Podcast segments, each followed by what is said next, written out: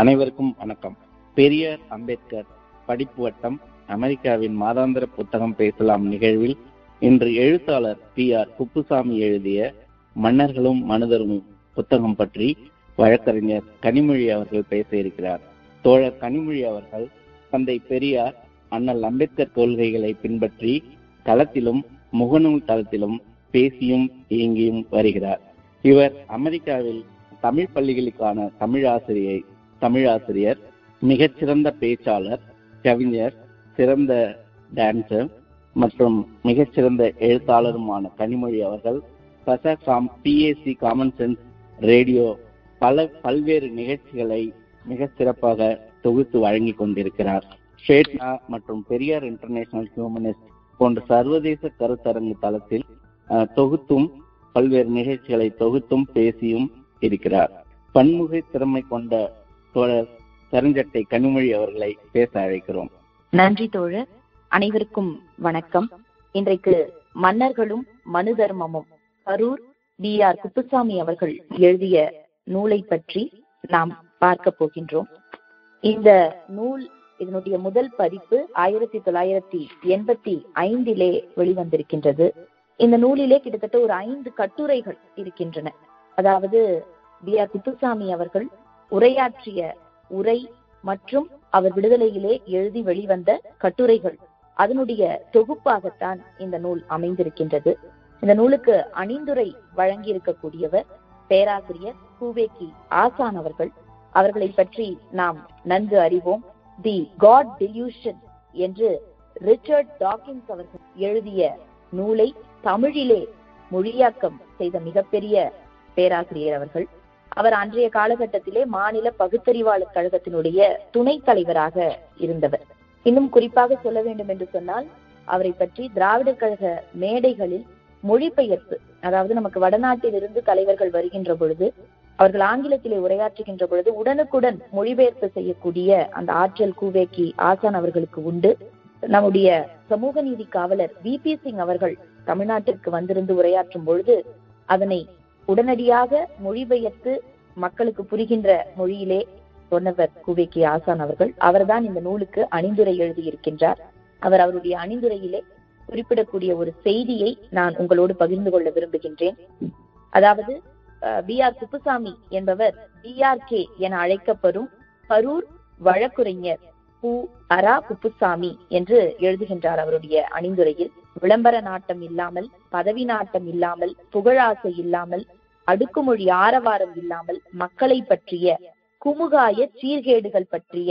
இந்த குமுகாய என்றால் சமுதாய என்பதனுடைய ஒரு தூய தமிழ்ச்சொல் வடிவம்தான் குமுகாய. இந்த நூலில் பெரும்பான்மையான இடங்களில் அல்லது எல்லா இடங்களிலுமே பி. ஆர். குப்புசாமி அவர்கள் குமுகாய சிந்தனைகள் குமுகாய அமைப்பு என்றுதான் பயன்படுத்துகின்றார். அந்த சொல்லையே குவேக்கி ஆசான் அவர்களும் அவருடைய அணிந்துரையிலே பயன்படுத்தி இருக்கின்றார். குமுகாய சீர்கேடுகள் பற்றிய ஆய்வில் மட்டுமே முழு நாட்டம் கொண்டிருக்கும் இவர் தமிழக சூழலில் ஒரு விந்தை மாந்தர் புரட்சியாளர்களும் போராளிகளும் இவர் தம் கருத்துக்களை முழுமையாக கேட்பதும் சிந்தனையை செலுத்துவதும் பயனுள்ளதாகும் என்று இந்த நூலினுடைய அணிந்துரையிலே எழுதியிருக்கின்றார். அதே போல வி. ஆர். குப்புசாமி அவர்கள் அவருடைய எண்ணுரையிலே ஒரு முக்கியமான செய்தியை குறிப்பிடுகின்றார். இன்றைக்கு நாம் பார்த்து கொண்டிருக்கக்கூடிய செய்திதான்.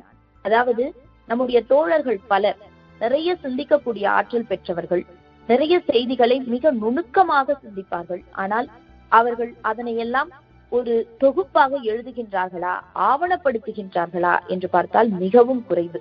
அண்மை காலத்திலே கூட நாம் முகநூலிலே இயங்குகின்றவர்களுக்கு தெரியும்.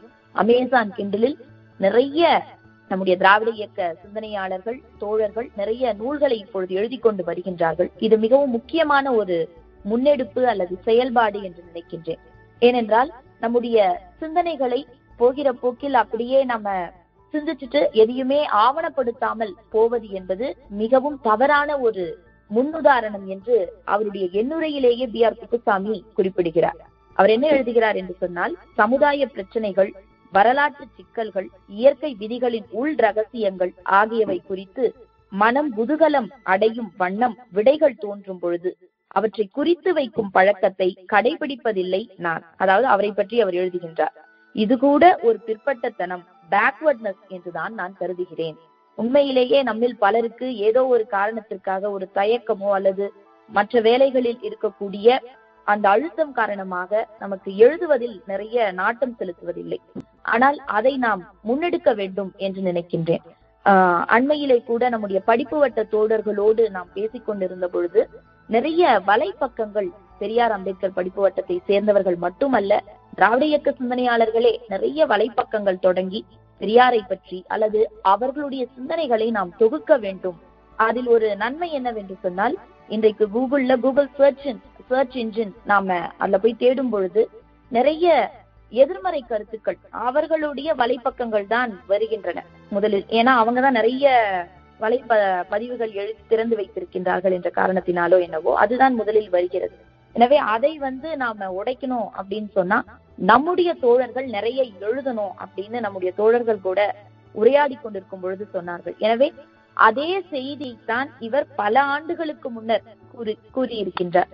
இவரை பொறுத்தவரை நல்ல நன்றாக சிந்திக்கக்கூடிய ஒரு ஆற்றல் பெற்றவர் தந்தை பெரியார் அவர்களும் அன்னை மணியம்மையார் அவர்களும் கூட இவர்கிட்ட நிறைய தடவை சொல்லியிருக்காங்களாம். நீங்க சிந்திப்பவனவற்றை எல்லாம் தொகுத்து எழுதி கொடுங்கள் அப்படின்னு. ஆனால் அவரு அதை தள்ளி போட்டு கொண்டே வந்தார். இறுதியாக ஆயிரத்தி தொள்ளாயிரத்தி எண்பதுகளில் தான் அவருக்கு அந்த வாய்ப்பு வந்தது என்று எழுதுகின்றார். இப்போ இந்த நூலினுடைய அந்த கட்டுரைகள் நான் ஏற்கனவே சொன்னது போல இது ஒரு ஐந்து கட்டுரைகளுடைய தொகுப்பு. முதல் கட்டுரை ரொம்ப அருமையான ஒரு தலைப்பு காவி படிந்த சிவப்பு.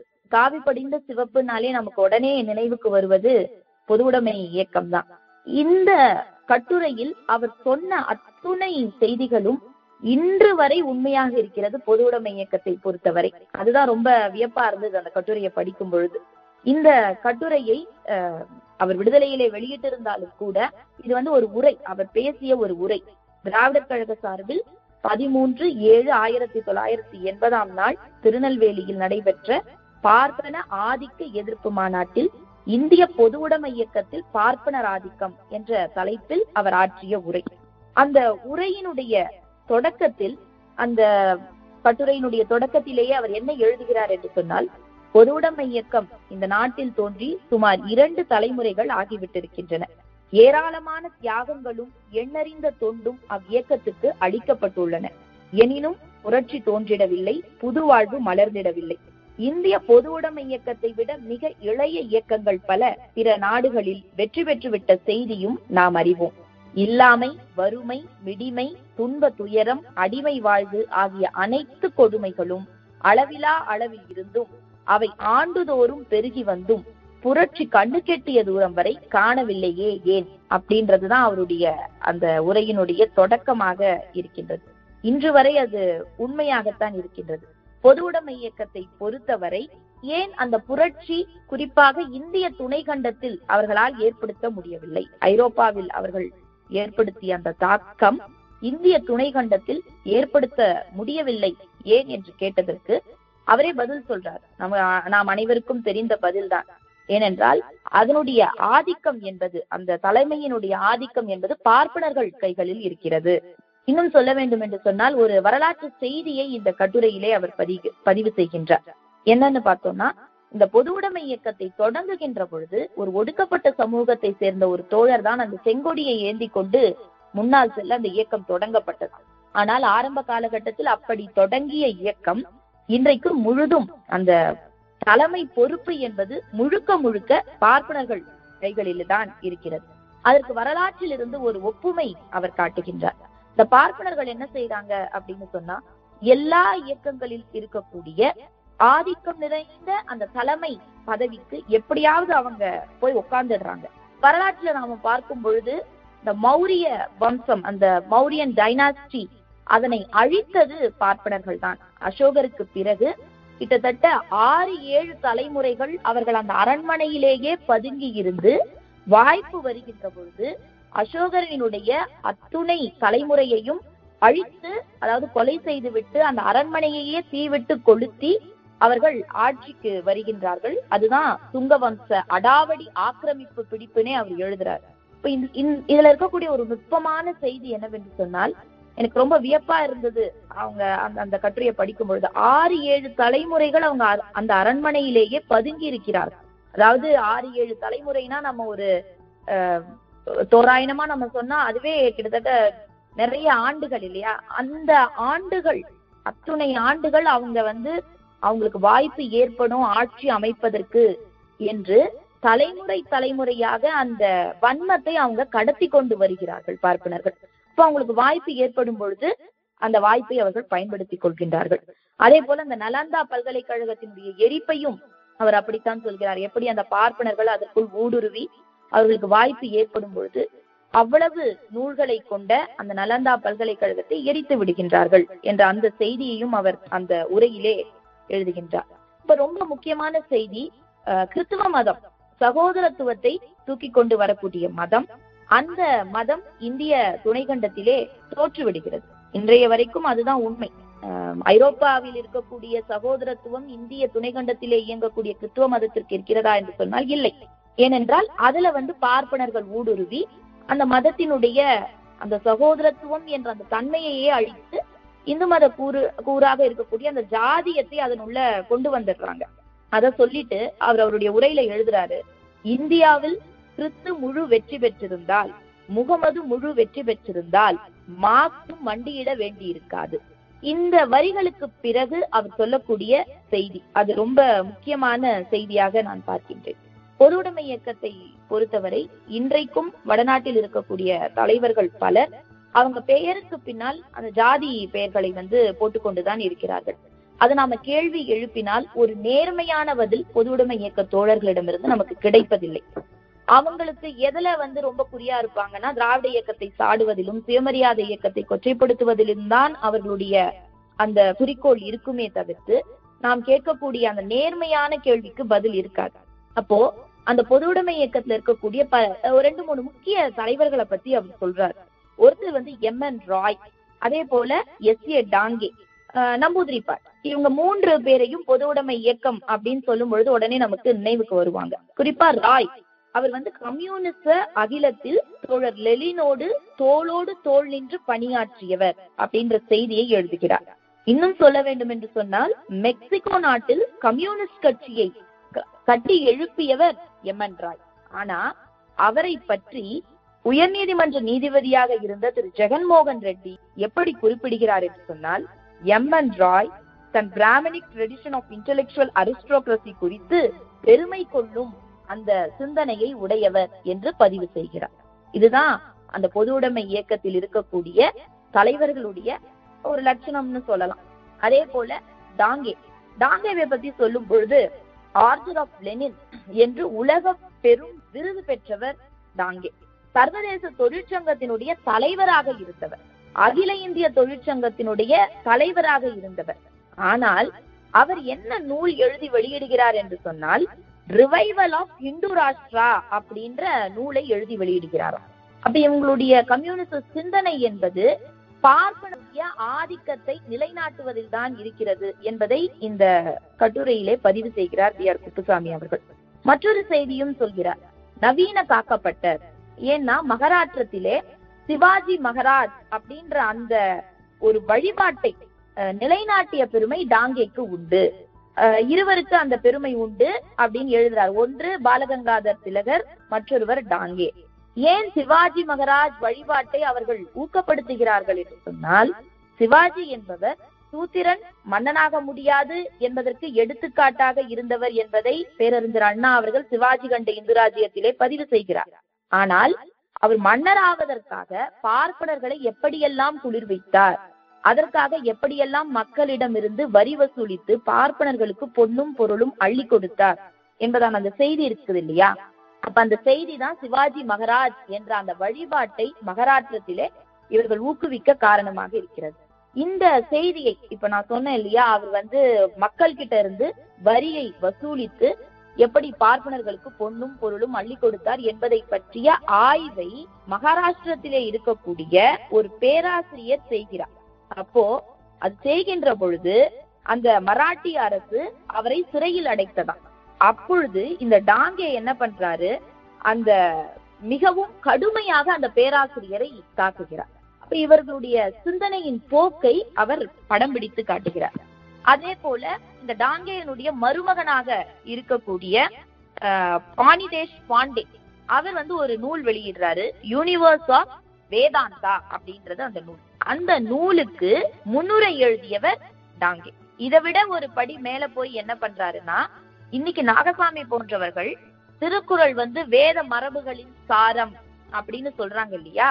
அது போல இவர் எழுதுறாரு மார்க்சின் அறிவு சாரமே பார்ப்பனிய வேதங்களில் இருந்து பெறப்பட்டதுதான் அப்படின்னு பொது உடைமை இயக்கத்தினுடைய புகழ்பெற்ற தலைவர் டாங்கே எழுது அப்ப இந்த பார்ப்பனர்கள் எப்படி எந்த இயக்கத்திற்குள் இருந்தாலும் அவங்க எப்படி இயங்குறாங்க அப்படின்றத ஆதாரத்தோடு இந்த செய்திகளை எல்லாம் பதிவு செய்திருக்கிறார் பி ஆர் குப்புசாமி அவர்கள். அதே போல மற்றொரு கேள்வி எழுப்புறார் இதை சொல்லிட்டு. கிறிஸ்து மத நாடுகளில் பொதுவுடைமை கட்சி எதிலா எதிலாவது அதன் தலைவர் மார்க் விவிலியத்திலிருந்துதான் விவேகமும் கொள்கை விளக்கமும் பெற்றார் என்று கூறியிருந்தால் அதன் தலைவராக அப்படி கூறியவர் ஒரு நாள் நீடித்திருக்க முடியுமா? அதே போல இஸ்லாம் நாட்டில் இருக்கக்கூடிய ஒரு பொது உடைமை கட்சியினுடைய தலைவர் திருக்குரான் மார்க்கத்தில் இருந்துதான் மார்க்சியம் பிறந்தது அப்படின்னு கூறியிருந்தால் கட்சியோட தலைவராக இருந்திருக்க முடியுமா? ஆனா இங்கதான் இந்திய துணை கண்டத்தில் தான் வேதாந்திக் ஆரிஜின் ஆஃப் மார்க்சிசம் என்ற ஒரு நூலை டாங்கே எழுதி அதற்கு முன்னுரை எழுத யார போய் அணுகிறார்னு சொன்னா ராதாகிருஷ்ணன் என்ற பார்ப்பனரை அந்த குடியரசுத் தலைவராக இருந்தவரை போய் அணுகுகின்றார். ஆனால் அந்த முன்னுரை எழுதுவதற்கு முன்னரே அவர் இறந்து விடுகின்றார். ஆக இப்படிப்பட்ட நபர்கள் தான் பொது உடைமை இயக்கத்தில் இருக்கிறார்கள். அதே போல நம்பூதிரி பாட் அவரை பற்றி நாம நிறைய கேள்விப்பட்டிருப்போம். பொது உடைமை இயக்கத்தினுடைய மிகப்பெரிய தலைவர். ஆனால் அவர் தன்னுடைய மகள்களுக்கு வைதீக முறைப்படித்தான் திருமணம் செய்து வைத்தார் அப்படின்ற செய்தியையும் அவர் பதிவு செய்திருக்கிறார். ஆக இப்படி இருக்கின்ற பொழுது எப்படி வந்து இவங்களால புரட்சி ஏற்படுத்த முடியும்? இன்னொரு முக்கியமான ஒரு செய்தி பொதுவுடைமை அஹ், இயக்கங்கள் வெளியிடக்கூடிய நூல்கள். எல்லா நாட்டுல இருக்கக்கூடிய பொதுவுடைமை இயக்கங்களும் அந்த நாட்டில் எந்த சுரண்டல் அமைப்பு செயல்படுகிறதோ அந்த சுரண்டல் அமைப்பை தாக்கிதான் அவர்களுடைய பொதுவுடைமை நூல்களை வெளியிடுவார்கள். ஆனா இந்திய துணைக்கண்டத்துல மட்டும்தான் மேல் கீழ் இருக்கக்கூடிய என்று இருக்கக்கூடிய அந்த ஜாதி அமைப்பு எதை அதை பற்றி பேசாமலே பொது உடைமை இயக்கங்கள் நூல்களை வெளியிடும் அப்படின்ற செய்தியையும் அவர் பதிவாக பதிவிடுகின்றார். ஆஹ் ஏங்கல்ஸ் அவர்கள் ரொம்ப ஒரு முக்கியமான கருத்தை பொது உடைமை தோழர்களுக்கு சொல்கிறார். என்ன அப்படின்னு பார்த்தா நாத்திகவாதிகளின் நூல்களை எல்லாம் அச்சிட்டு நிறைய வழங்குங்கள் அப்படின்னு ஏங்கல்ஸ் சொன்னாராம். ஆனா இந்திய துணைக்கண்டத்தில் இருக்கக்கூடிய பொது உடைமை தோழர்கள் அதை செய்கிறார்களா? அவர்கள் அனைவரும் இறைமறுப்பாளர்களாக இருக்கிறார்களா? ஆனா இந்தியா அப்படின்ற அந்த நிலையிலிருந்து நாம் பார்க்கும் பொழுது நாத்திகம் என்பது இறைமறுப்பு மட்டும் கிடையாது. பார்ப்பனர் இறைமறுப்பு பேசுறத பத்தி கவலை கிடையாது. எது நாத்திகம் என்று சொன்னால் இந்திய துணைக்கண்டத்தை பொறுத்தவரை வேத மறுப்பு தான் நாத்திகம். அப்ப இந்த பொது உடைமை தோழர்கள் எங்காவது வேதத்தை மறுத்து இல்ல ஜாதி அமைப்பு வர்ணாசிரம் அவர்கள் நூல்கள் பெருமளவில் வெளியிட்டிருக்கின்றார்களா? இன்னைக்கும் நீங்க பாத்தீங்கன்னா அவங்க பார்ப்பனர்களை வந்து அஹ், ரொம்ப தோழர்கள் போலதான் அவங்க நினைப்பாங்க. அவங்க தாக்குவது எல்லாம் யாருன்னு பாத்தீங்கன்னா திராவிட இயக்க தோழர்களை தான் பெரிதும் தாக்கி கொண்டிருப்பார்கள். நீங்க என்ன கேள்வி கேட்டாலும். மற்றொரு செய்தி முக்கியமான செய்தி என்னவென்று சொன்னால் இத வந்து பி ஆர் குப்புசாமி அவர்களே அதுக்கு நேரடி சாட்சியா இருக்கு வியட்நாம்ல இருந்து வரக்கூடிய பொது உடைமை தோழர்கள். அவர்களை அழைத்து கொண்டு சென்னையில இருக்கக்கூடிய ஒரு பொது உடைமை நூலகத்திற்கு அவங்க போயிருக்காங்க. அந்த இடத்துல நூல்கள் அடுக்கி வைத்து கொண்டிருந்த நூல்கள் அடுக்கி வைக்கப்பட்டிருக்கக்கூடிய அந்த இடத்தில் அந்த வியட்நாமை சேர்ந்த பொது உடைமைவாதிகள் ஒரு இடத்த மட்டும் ரொம்ப உத்து பார்த்தாங்களாம். இவர் பின்னாடியே போய் எந்த இடத்தை இவங்க இப்படி பாக்குறாங்கன்ட்டு போய் பார்த்தா அந்த இடத்துல ரெண்டு நூல் இருந்திருக்கு. என்ன நூல்னு பார்த்தா ஒண்ணு ஜோ- ஜோதிட நூல் இன்னொன்னு திருவான்மியூர் மான்மியம் அப்படின்ற நூல். இதை எழுதிட்டு அவர் எழுதுறாரு இந்திய தோழர்கள் புரட்சி செய்ய நல்ல நாள் பார்த்து கொண்டும் திருவான்மியூர் அப்பனின் திருவருளுக்காக காத்து கொண்டும் இருக்கிறார்கள். நாளும் அருளும் கிடைத்தவுடன் நிச்சயம் புரட்சி செய்வார்கள் என்று புரிந்து கொண்டு போயிருப்பார்கள் அப்படின்னு அவர் எழுதுறாரு. மற்றொரு பக்கத்துல ரொம்ப முக்கியமான ஒரு செய்தி நான் ஏற்கனவே என்னுடைய உரையில் திரும்ப திரும்ப கூறியதுதான் இவர்கள் எந்தெந்த இயக்கத்தின் மீது கோபமாக இருக்கின்றார்கள்? பார்ப்பனிய தத்துவங்களை சாட மறுக்கிறார்கள். ஆனால் சுயமரியாதை இயக்கத்தை சாடுவதில் அவர்களுக்கு கூச்சமே கிடையாது. நம்மள வந்து வகுப்பு துவேஷிகள் என்று சொல்லக்கூடிய அளவுக்கு அவர்கள் சாடுகிறார்கள். இன்னும் குறிப்பா சொல்ல வேண்டும் என்று சொன்னால் பார்ப்பன ஆதிக்க எதிர்ப்பு இயக்கங்களான சுயமரியாதை இயக்கம் திராவிடர் கழகம் அம்பேத்கர் இயக்கம் தலித் பேந்தர் இயக்கம் போன்றவைகளை தாக்குவதுதான் அவர்கள் நாளும் நடத்தி வரும் தத்துவ போராட்டம் அப்படின்னு இவர் பதிஞ்சிருக்கிறார். இவர் எழுந்தது ஆயிரத்தி தொள்ளாயிரத்தி எண்பதுகள் என்று சொன்னாலும் இன்னைக்கு வரைக்கும் இரண்டாயிரத்தி பத்தொன்பது வரைக்கும் அதுதான் உண்மையா இருக்கு. பொதுவுடைமை இயக்கத்தை சேர்ந்த ஒரு தலைவர் தலித் பேந்தர் இயக்கத்தை பற்றி கூறுகும் பொழுது என்ன சொல்லி இருக்கிறாராம் பிற்போக்கு சக்தி என்று வர்ணித்திருக்கிறார் அப்படின்ற செய்தியையும் அவர் பதிவு செய்கின்றார். மற்றொரு ஒரு முக்கியமான செய்தி அதாவது இந்த கிரேட் பெட்டிஷன் அதாவது ஒரு கோரிக்கை சாசனத்தை பொது உடைமை இயக்கத்தை சேர்ந்தவர்கள் தயார் செய்கிறார்களாம் கையெழுத்து இயக்கமாக. அதாவது இந்த பொது உடைமை இயக்கம் பிளவுபடாத காலகட்டம். அப்போ அந்த கையெழுத்தை எல்லா மக்கள் கிட்ட இருந்தும் வாங்கி அது வந்து குடியரசுத் தலைவருக்கு அனுப்ப வேண்டும். இந்திய குடியரசுத் தலைவருக்கு. அது என்ன பண்றாங்க அந்த கையெழுத்து இயக்கத்துல? இன்னைக்கு கூட நம்முடைய மக்கள் ஏதாவது எழுத தொடங்கும் பொழுது புளியார் சுழி போட்டுட்டு தொடங்குறாங்க இல்லையா? அது எந்த அத- அந்த பழக்கத்தினுடைய வேர் வந்து எங்க ஏற்பட்டு இருக்கும்னு சில அறிஞர்கள் கூறுகிறார்கள் என்று சொன்னால் அன்றைய காலகட்டத்துல ஓலைச்சுவடி இருந்தது. அது ஓலைச்சுவடி வந்து நல்ல ஓ- ஓலைச்சுவடியா? எப்படி இருக்கு அதோட தன்மை அப்படின்றத சரிபார்க்கறதுக்காக இவங்க ஏதாவது ஒரு கோடு மாதிரி அந்த எழுத்தாணியில போட்டிருக்கலாம். அதை இவங்க காகிதம்லாம் வந்த பிறகும் அதை வந்து ஊன்னு போட்டு அது பிள்ளையார் சுழின்னு போட்டு எதை தொடங்கறதுக்கு முன்னாடியும் பிள்ளையார் சுழி போட்டு தான் தொடங்கணும்னு பார்ப்பனர்கள் வந்து அதை ஏற்படுத்தி விட்டார்கள். அதுபோல இந்த பொது உடைமை இயக்கத்தவர்கள் ஒரு கையெழுத்து இயக்கம் நடத்துறாங்க. அதுல வந்து அறிவோம்னு போட்டு எழுதி அந்த கையெழுத்து இயக்கத்தை நடத்தி இருக்கிறார்கள் அப்ப அன்றைய காலகட்டத்தில் இது மிகப்பெரிய நகைச்சுவைக்கு வித்திட்டது அப்படின்னு எழுதியிருக்கிறார். இவருடைய எல்லா கட்டுரைகளுடைய ஒரு முக்கிய அம்சமே என்னவென்று சொன்னால் நிறைய செய்திகளை இவர் தொகுத்து கூறியிருக்கிறார். இப்ப இந்த ஒவ்வொரு செய்தியையும் நாம் எடுத்துக்கொண்டாலே அதை வந்து நம்ம தனியா ஆய்வு பண்ணலாம். இவர் இதுல வந்து கையெழுத்து இயக்கம்னு சொல்லியிருக்கிறாரு தவிர்த்து அது என்ன கையெழுத்து இயக்கம்? அவங்க என்ன நடத்துனாங்கன்றத பத்தி அவர் விரிவா சொல்லல. அதை பற்றியே கூட நாம ஆய்வு பண்ணா நமக்கு நிறைய செய்திகள் இன்னும் கூட கிடைக்கும். அதே போல இவங்க இந்த இதிகாசங்களை பத்தி எல்லாம் பொது உடைமை இயக்கத்துல பெருசா சா- அதை பத்தி எதிர்ப்பே தெரிவிக்க மாட்டாங்க. ராமாயணமா இருந்தாலும் மகாபாரதமா இருந்தாலும். இப்ப டாக்டர் சங்காலியா அப்படின்ற ஒரு வரலாற்று ஆய்வாளர் ராமாயணத்தை வந்து ஆராய்ச்சி செய்து ராமாயணம் என்- என்பது ஒரு கற்பனை கதைதான் அப்படின்னு ஒரு நூல் வெளியிட்டிருக்காரு.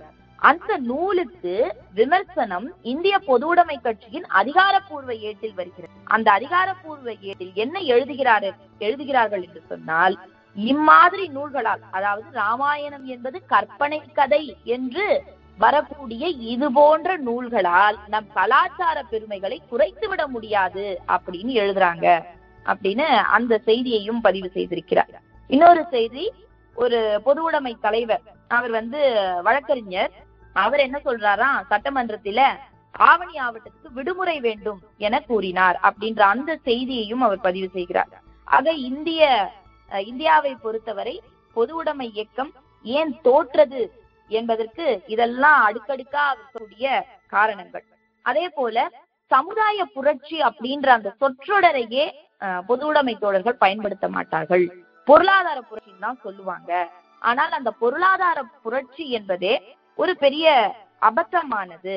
கம்யூனிச இயக்கமே கூட அந்த புரட்சியை தான் செய்யணும் அப்படின்றது கூட மார்க்சிய அகராதியில கூட எங்குமே கிடைக்காது. ஏனென்றால் ஒவ்வொரு மண்ணுக்கும் ஒவ்வொரு தன்மை இருக்கும். சுரண்டல் அமைப்புகள் மாறுபடும். எனவே அந்த தன்மைக்கு ஏற்பதான் எல்லா நாடுகளிலும் அந்த பொது உடைமை கட்சி இயங்குகிறது. இந்தியாவில் மட்டும்தான் அதற்கு நேர்மாறா இயங்குகிறது என்பதுதான் அவர் வைக்கக்கூடிய வாதம். அப்ப இந்த பொருளாதார வாதத்தை மார்க்சிய ஞானபிதாக்கள் கண்டனம் செய்து வந்திருக்கிறார்கள் என்று ஏங்கல் மற்றும் கார்ல் மார்க்ஸ் போன்றவர்களே அந்த பொருளாதாரவாதத்தை பற்றி அவர்கள் என்ன சொன்னார்கள்? தொழிலாளர்கள் அப்படின்ற அந்த மக்கள் தொழிற்சங்கத்தை ஏற்படுத்துகிறார்கள் இல்லையா? அந்த தொழிற்சங்கம் என்பது கூட தொழிலாளர்களின் அரசியல் களம் என்றுதான் அந்த மார்க்சிய சிந்தனையாளர்கள் கூறியிருக்கிறார்கள். ஆனா இவங்க வந்து அது அரசியல் கள களமாக பயன்படுத்துகிறார்களா என்று சொன்னால் இல்லை. அந்த தொழிற்சங்க கூட்டத்திலேயே வந்து அவங்க என்ன தீர்மானம் போடுறாங்க? அரசியல் தேவையில்லைன்னு தீர்மானம் போடுறாங்க. மார்க்ஸ் மார்க்ஸோட முதுகுல வந்து இவங்க குத்துறாங்க அப்படின்னு ரொம்ப ரொம்ப கடுமையாக அவர் எழுதுகின்றார். தொழிற்சங்கம் பற்றி மார்க் ஏங்கல் இவங்க ரெண்டு பேரும் எழுதின நூலை வந்து இவங்க படிக்கிறதே கிடையாது. முழுக்க முழுக்க ஒரு போனஸுக்காக கூலி உயர்வுக்காக போராடக்கூடிய ஒரு தொழிலாளர்களைத்தான் இவர்கள் உருவாக்குகின்றார்களே தவிர அவர்களை ஒரு நவீன முதலாளிகளாக அந்த தொழிற்சங்க தலைவர்கள் உருவாகின்றார்களே தவிர அவர்கள் வந்து உண்மையான மார்க்சியத்தை பேசுகிறார்களா என்று சொன்னால் இல்லை அப்படின்னு தான் அவருடைய அடுக்கடுக்கான அந்த கட்டுரையிலே அவர் அடுக்கடுக்காக அவர் எழுதுகின்றார். இறுதியில அவர் சொல்லக்கூடிய ஒரு செய்தி தான் மிக முக்கியம் என்று நினைக்கின்றேன். அதாவது அங்க ரஷ்யாவிலே இருந்திய ஒரு கவிஞர். மாயா கவாஸ் அப்படின்ற அந்த கவிஞர் லெனின் பற்றி ஒரு மகா காவியத்தை அவர் படைக்கின்றார். அந்த காவியத்தில் இருக்கக்கூடிய சில கவிதை வரிகளை இவர் நமக்கு கொடுக்கின்றார். என்ன அந்த வரிகள் என்று சொன்னால் மாபெரும் சோழர் கட்டளையிட்டு விட்டார். கோடிக்கால் பூதமென தொழிலாளி கொதித்தெழுந்து விட்டான். அவன் கைகளில் உள்ள துப்பாக்கிகளில் இருந்து தோட்டாக்கள் துரிதமாக பாய்ந்து சென்று அவருடைய எதிரிகளை துவம்சமாக்குகின்றன.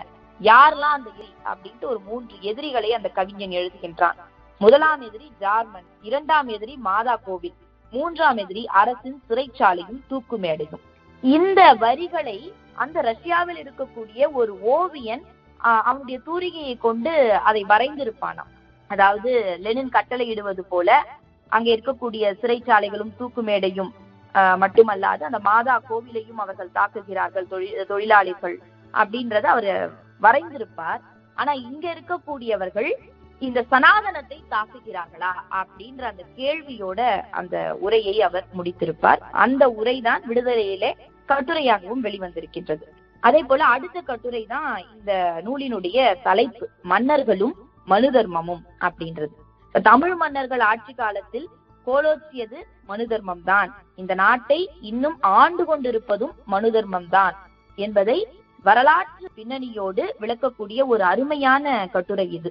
இந்த கட்டுரையை மட்டுமே வைத்துக்கொண்டு நாம் பல ஆய்வு செய்யலாம். ஏன்னா அவ்வளவு செய்திகளை அவர் தொகுத்து கூறியிருக்கின்றார். குறிப்பா இன்னைக்கு வந்து நிறைய பேர் ஆண்ட பரம்பரை அஹ், ராஜராஜ சோழன் பத்தி எல்லாம் பெருமையா பேசுறாங்க.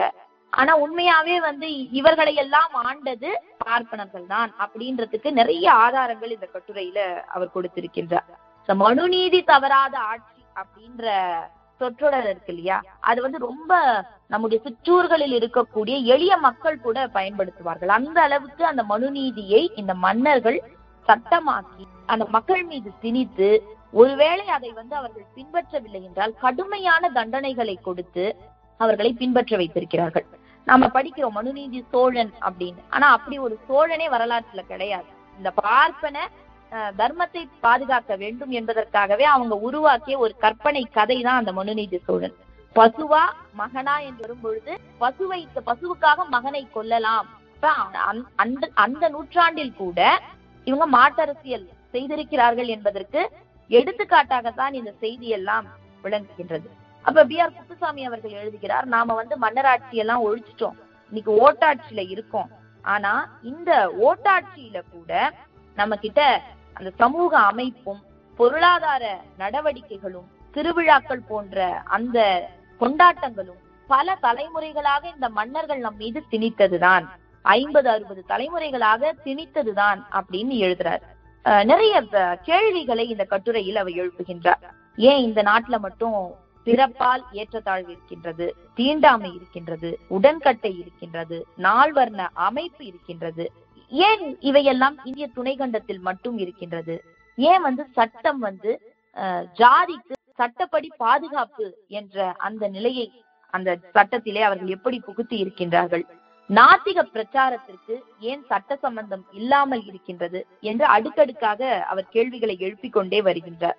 கேட்டுட்டு அவர் சொல்றாரு இரண்டாயிரம் ஆண்டுகளுக்கு மேலாக பூநூல் பூசாரி கூட்டமும் புவியாண்ட மன்னர்களும் கூட்டு சேர்ந்து செய்து எதிர்ப்பாளர்களை எல்லாம் வெட்டி சாய்த்து சமூகத்தின் மீது திணித்து நடைமுறையாக்கிவிட்ட இந்த கொடுமைகள் தான் இன்றளவும் தொடர்கின்றது. அப்ப அந்த எதிர்ப்புகளை எல்லாம் அவங்க எப்படி வந்து கையாண்டாங்க அப்படின்ற அந்த செய்தியையும் அவர் அஹ், எழுதுகின்றார். அதுல முக்கியமா ஒரு செய்தியை அவர் பதிவு செய்கிறார். இது வந்து ஒரே நாள்ல வந்து நம்ம ஜாதி அமைப்புக்குள்ள வந்துடல நம்ம கிட்ட தொழில் சார்ந்த பிரிவுகள் இருந்திருக்கிறது தமிழர்களிடத்தில். ஆனால் அதை வந்து ரொம்ப இறுக்கமான ஒரு ஜாதிய கட்டமைப்பா எப்படி இந்த புரோகித கூட்டம் மாற்றினார்கள்? அது வந்து மன்னாதி மன்னர்களை வைத்தே அவர்கள் எப்படி நடைமுறைப்படுத்தினார்கள் அப்படின்னு சொல்லும் பொழுது அதெல்லாம் ஒரு திட்டமிட்ட சதி. தொடர்ந்து அதை வந்து பல தலைமுறைகளாக செய்து செய்து செய்து அது நம் நமக்குள்ள வந்து ஒரு பழக்கமாகவே மாறி போய்விட்டது. அப்போ இந்த திட்டமிட்ட சதியை நாம் முறியடிக்க வேண்டும் என்றால் அதற்கு திட்டமிட்டு முயற்சிக்க வேண்டும் அப்படின்ற ஒரு செய்தியை அவர் எழுதுகிறார். இந்த செய்தியை படிக்கும் பொழுது எனக்கு அண்மையில் ஆ. ராசா அவர்கள் உரையாற்றிய ஒரு உரைதான் நினைவுக்கு ஆ. ராசா அவர்கள் தாய்லாந்து நினைக்கிறேன் அந்த ஊருக்கு போயிருக்கும் பொழுது அவருடைய அறையை சுத்தம் செய்வதற்காக சில மாணவர்கள் வந்திருக்கிறார்கள். இவர் இயல்பா கேட்டிருக்கிறாரு நீங்க எல்லாம் வந்து கல்லூரிக்கு போய் படிக்கலையா? அப்படின்னு கேட்டிருக்கிறாரு. உடனே ஒரு மாணவன் கேட்டிருக்கான் ஆர் யூ அன் இந்தியன் அப்படின்னு கேட்டிருக்கான். பிகாஸ் இப்படி கேட்கறது வந்து உங்களுக்கு வந்து ரொம்ப இயல்பா வருது. It's mental disease for Indians யாராவது வந்து அந்த அறையை கூட்ட வந்தாங்களோ இல்ல சுத்தம் செய்ய வந்தாங்களோ அவங்க கீழானவங்க இல்ல ரொம்ப ஏழைகள் அவங்களுக்கு ரொம்ப வேற வேலையே இல்லாததுனாலதான் இதுக்கு வராங்க அப்படின்னு நினைக்கிறது வந்து ஒரு மனநோய் ஒரு மென்டல் இல்னஸ் ஃபார் இந்தியன்ஸ் அப்படின்னு அந்த பையன் சொன்னானா பா ராசா வந்து சொன்னாரு அதை அதை கேட்கும் பொழுது எனக்கு வந்து இந்த சொல்லை சொல்வதற்கு வந்து மன்னிக்க வேண்டும். ஆனா அவர் சொன்னதை நான் சொல்றேன். ஆ ராசா சொல்றாரு என்ன செருப்பால அடிச்சா மாதிரி இருந்தது அப்படின்னு சொல்றாரு. ஏன்னா இந்த அளவுக்கு முற்போக்காக நாம பேசுறோம் எழுதுறோம் சிந்திக்கிறோம். ஆனா நம்மை அறியாமல் கூட அந்த சில மூளை படிமங்களில் இந்த ஜாதிய தன்மை ஏதோ ஒரு வடிவுல அது வெளிப்படுது. அப்பதான் நம்ம முயன்றுதான் அதை வந்து அழிக்க முடியும். ஏன்னா பல தலைமுறைகளா நமக்குள்ள இருக்குது இல்ல நம்ம ஒரு நூறு நூத்தி ஐம்பது ஆண்டுகளா தானே முற்போக்கு பேசுறோம். அப்போ அதை கடினப்பட்டுதான் உடைக்க வேண்டி இருக்கிறது அப்படின்ற அந்த செய்தியை அவர் பதிவு செய்தார். அதே செய்தியைத்தான் இவர் பல ஆண்டுகளுக்கு முன்னரே எழுதியிருப்பதாக நான் இன்னும் சொல்ல வேண்டும் என்று சொன்னால் நம்முடைய தமிழ் மன்னர்கள்ல வந்து உடனே எல்லாருமே வந்து இந்த பார்ப்பனர்களுக்கு அடிமையாகி விட்டார்களா என்று சொன்னால் இல்லை. அவர் எழுதுறாரு சங்கம் மருவிய காலத்தில் தமிழ் மக்கள் வைதீக மத நாகம் தீண்டாத நிலையில் இருந்தனர். மன்னர்கள்ல ஓரிருவர் மட்டும் அந்த பார்ப்பனர்களுக்கு அடிமையாக இருக்கக்கூடிய நிலை இருந்தது. நம்ம பல்யாக சாலை முதுகுடுமி பெருவழுதிகளும் ராகசியம் வேட்ட பெருநர் கிள்ளிகளும் பெருகத் தொடங்கினர். ஆரிய படை கடந்த நெடுஞ்செழியர்கள் அருகத் தொடங்கினர். அறவிலை வணிகன் ஆய் அலன் என மார்த்தட்டிய ஆய் போன்ற குறுநில மன்னர்கள் குறைந்து வந்தனர். சேரமான் பெருமாள் நாயனார்கள் பெருகினார்கள் மெல்ல மெல்ல இம்மன்னர்கள் துணையோடு புரோகித கூட்டம் மக்களின் அன்றாட வாழ்வின் நடைமுறைகள் மதம் சார்ந்ததாக மாற்றுவதில் வெற்றி பெற்றனர் எதிர்ப்புகள் இருந்த பொழுது அதை எப்படி அவர்கள் முறியடித்தார்கள் என்று சொன்னால் ரத்த வெள்ளத்தில் முறியடித்தார்கள். கொரூரமான கழுவேற்றம் அன்றாட நிகழ்ச்சியாகியது. மாற்று கருத்தினர் நூல்கள் நீரிலும் நெருப்பிலும் இடப்பட்டு அழிக்கப்பட்டன. மெல்ல தமிழ் சமுதாயம் ஆரிய மத கருத்துக்கள் பால் ஆட்கொள்ளப்பட்டு விட்டது. இவ்வளவுக்கும் மத்தியில கரூரை தலைநகராக கொண்டு சேர நாட்டை ஆண்டு வந்த இரும்புரை மன்னர் வம்சத்தார் மட்டும் சமணத்தை ஆதரித்து வந்த அரிய காட்சியை கிபி மூன்றாம் நூற்றாண்டு வரை பார்க்கிறோம் அப்படின்னு பதிவு செய்யறார் இந்த செய்திகளை எல்லாம் அதாவது இந்த மன்னாதி மன்னர்கள்னு சொல்றோமே இவங்கெல்லாம் எப்படி வந்து ஆரியத்துக்கு அடிமையானார்கள்ன்ற செய்தி நாம எங்க இருந்து படிக்கிறோம்னு சொன்னா இவங்களே வந்து கல்வெட்டுகளிலும் செப்பேடுகளிலும் செதுக்கி வச்சுட்டு போயிருக்காங்க. அண்மையில கூட முகநூல்ல ஒரு செய்தியை நான் பார்த்தேன்.